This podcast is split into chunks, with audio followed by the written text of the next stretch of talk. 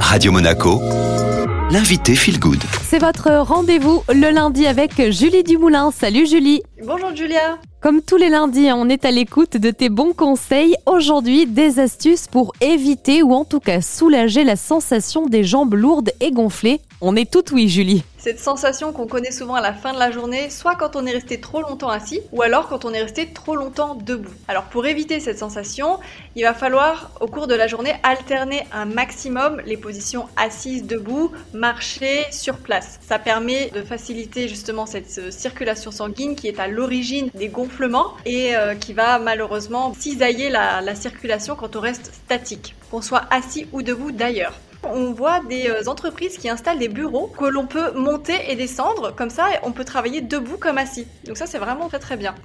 Autre chose, quand on est en position assise, je recommanderais d'éviter de croiser les jambes et de placer un petit bloc sous les pieds pour pouvoir surélever justement euh, sa posture. Et enfin, le soir, un petit exercice que j'aime beaucoup faire, c'est m'allonger près d'un mur et de mettre mes pieds contre le mur pour inverser la circulation sanguine. Merci beaucoup Julie, je te dis à lundi prochain. À lundi Et autre conseil pour éviter ou soulager la sensation des jambes lourdes et gonflées, n'hésitez pas à placer un coussin sous les pieds pour surélever les jambes dès que vous vous retrouvez en position allongée, par exemple au moment du coucher. Vous pouvez également boire une infusion aux plantes actives quotidiennement. Alors on compte notamment le marronnier d'Inde, la vigne rouge, la mamélis ou encore le cassis.